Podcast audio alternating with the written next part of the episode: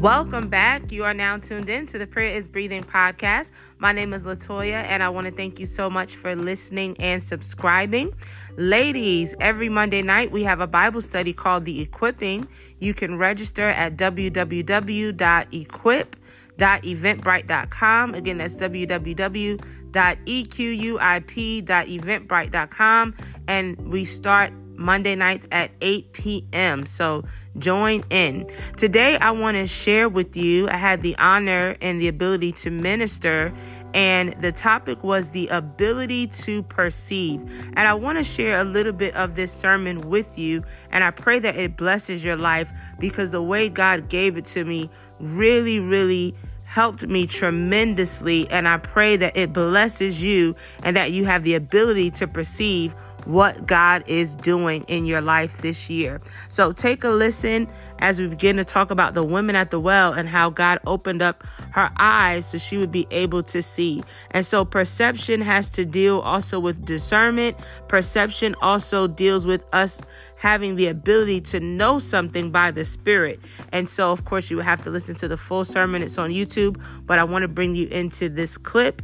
And I pray again that it blesses you. Ability to perceive. God put this story on my heart that was really astounding to me because I never viewed this story in this passage. But God gave me the woman at the well. And sometimes we look at her and we remember, oh, she had five husbands, and Jesus prophesies to her, and then she goes and evangelizes and says, Come see a man. But let me tell you something this story is the most beautiful passage of the ability to perceive because the Son of God is sitting right in front of her, and she has no ability to perceive. And that's where some of you might be in the realm of the Spirit, where the presence of God, we sing, Lord, let us become more aware of your presence. But sometimes the presence of God is there, and we're not able able to perceive his presence. And then we get drowned in our problems. We get drowned in our situation and our circumstances because we refuse to look to the hills from which cometh our help. And so the woman at Samaria, we're going to walk through this, the Samaritan woman in John verse 4, John chapter 4, starting with verse 7. It says, A woman of Samaria came to draw water. Jesus said to her, Give me a drink for his disciples had gone away into the city to buy food. Then the woman of Samaria said to him, How is it that you, being a Jew, ask a drink from me, a Samaritan woman? I'm going to pause because I can't really preach this today, but let me tell you, God kingdom God's kingdom overrides culture. And if you get stuck in culture, you will miss the kingdom of God. Because God, God's kingdom is every tribe, every race, every tongue. So at first she was unable to perceive because all she can see is, You're a Jew. You shouldn't even be talking to me. So we're going to talk about things that block our perception. So initially she addresses him as a Jew. And then she says, For Jews have no dealings with Samaritans. Jesus answered and said to her, If you knew knew, this is the cry of God's heart. If you knew what was in front of you, if you knew how close you were to the promise, if you knew that God was backing you up, if you knew that God heard and answered every one of your prayers, you would pray different. This is what he's saying to her. If you had the ability to perceive what was happening, your life would change. You don't know what's in front of you. You don't know what's in front of you. Hallelujah. Hallelujah. Hallelujah. Praise the Lord. So then he says to her, If you knew the gift of God and who it was who says to you, Give me a drink, you would have asked him, and he would have given you living water. The woman said to him, Sir, you have nothing to draw with, and the well is deep. Where then do you get that living water? Are you greater than our father Jacob, who gave us the well and drank from it himself? And as well as his sons and his livestock. Turn to your neighbor and say, God is doing a new thing. Come on, say it again to you believe it. God is doing a new thing. And so she's going back into the old thing, like, no, this is what we do. This is how it's always been. This is how it will always be. And Jesus shows up and completely eradicates her mindset. So she goes from addressing him as a Jew she then begins to address him as sir. She said, I'm gonna put a little respect on your name. I don't know who you are yet. I'm gonna put a, just a little bit of respect. Jesus answered and said to her, Whoever drinks of this water will thirst again. Oh my God. We have to go above the natural realm because when you when you only live naturally, you only see things naturally, all you do is go back for that same thirst, that same thirst, that same thirst, that same thirst until God challenges us to come up higher and say, When you drink from this water, you'll never thirst again.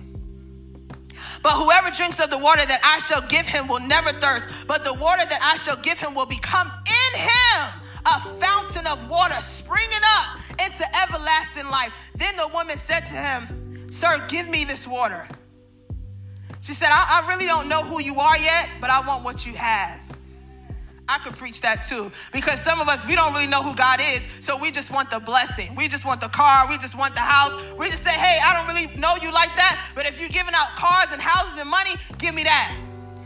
And that's great, but you never see the fullness of God. God is so much more than what He can give us. And Abraham got to the place in the Bible where he said, God, you are the reward. How about that? My gift is not just what I can give you, but you yourself, you're the reward. So she says, Okay, well, give me this water. And uh, so she says, um, Give me this water that I may not thirst, nor come here to draw. Jesus said to her, Go call your husband. Go call your husband and come here. See, some of us, God can't really give us the gift of prophecy and a word of knowledge and word of wisdom because we too petty. we gotta have deliverance first and separate the two. But he says to her, Go call your husband and come here. The woman answered and said, I have no husband. Denied him completely. I don't even know. We're not even together. No, I don't, I don't know him. I have no husband. She wasn't even like, oh, it's just a little situation. I don't really know what. She said, just deny his brother altogether. She said, I have no husband. Jesus said to her, You have well said. Sometimes you like when just people just tell you the truth. You, you don't even have a comeback. You like, thank you. You you telling the truth now. So she said, Jesus said, You have well said, I have no husband, for you have had five husbands. If we were sitting there, we'd be like, Ooh.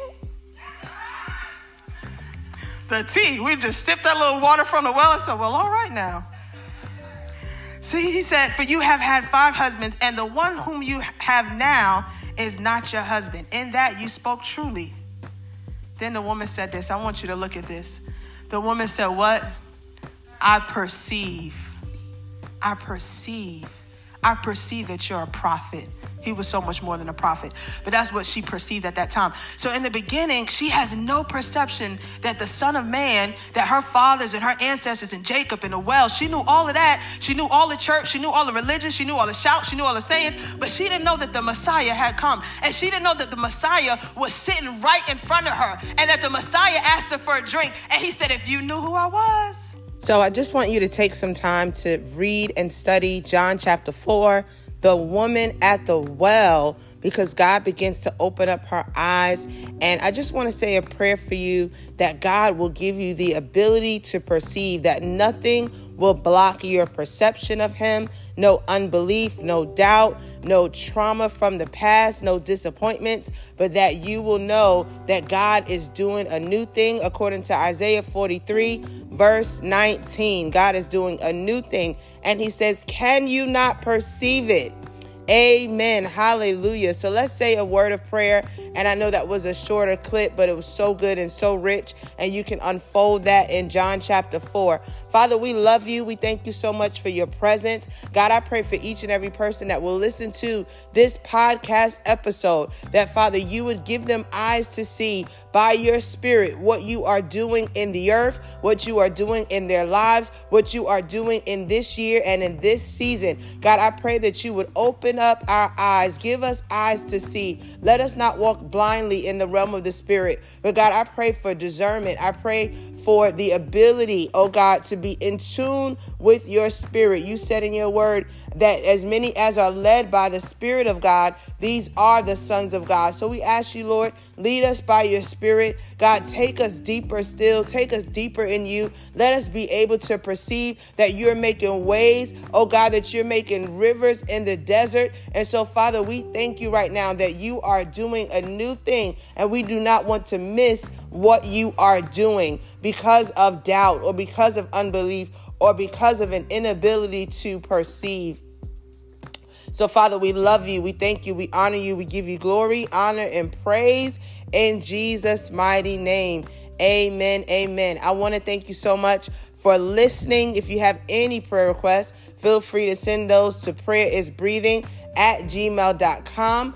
I'm also super excited to announce that I have a Prayer is Breathing devotional planner that you can find on Amazon. And so it has a monthly scripture verse, it also has uh, prayer requests, testimonies, devotionals.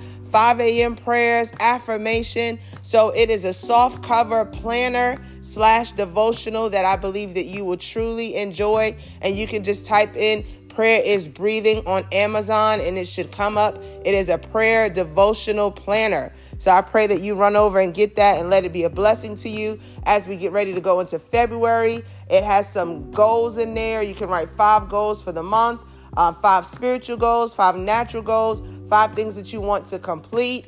And we also have a devotional in that planner. So it is great run over, go get it on Amazon. God bless you. Thank you so much again for listening and for subscribing. I will post more of this sermon um, very soon. And God bless you. God keep you. God cover you. God's anointing rest upon your life as you go throughout this week. In Jesus' name, amen.